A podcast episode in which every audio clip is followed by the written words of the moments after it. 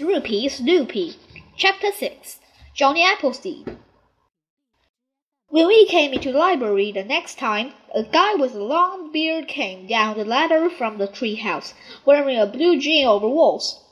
He was carrying a shovel and a big sack. He had no shoes on his feet, but he was wearing a pot on his head. He looked funny, and he looked a lot like Mrs. Roopy to me. Mrs. Roopy, why are you wearing a pot on your head? I asked. Roopy? The guy said in a funny voice.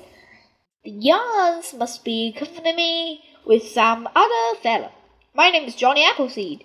This is the year one thousand and eight hundred. I travel from town to town planting apple trees. Most everywhere I wandered. You're not Johnny Appleseed, Andrew called out. You're Mrs. Roopy. And I never heard of no Mr. Roopy. The guy said, making his forehead all wrinkly. Appleseed's the name. Planting apple trees is my game.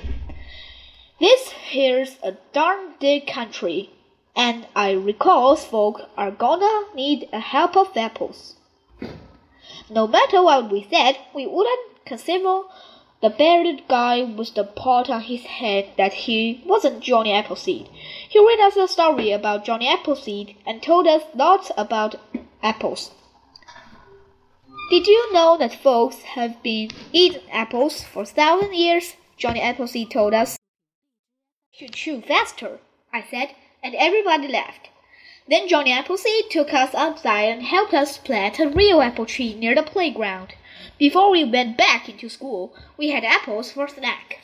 I can understand why he planted all those apple trees. I can understand why he was dressing funny. But what I don't understand is why he wore a pot on his head. That Johnny Appleseed's guy was weird. When we got back to class, I told Miss Daisy all about what happened during library period. Do you still think books are boring?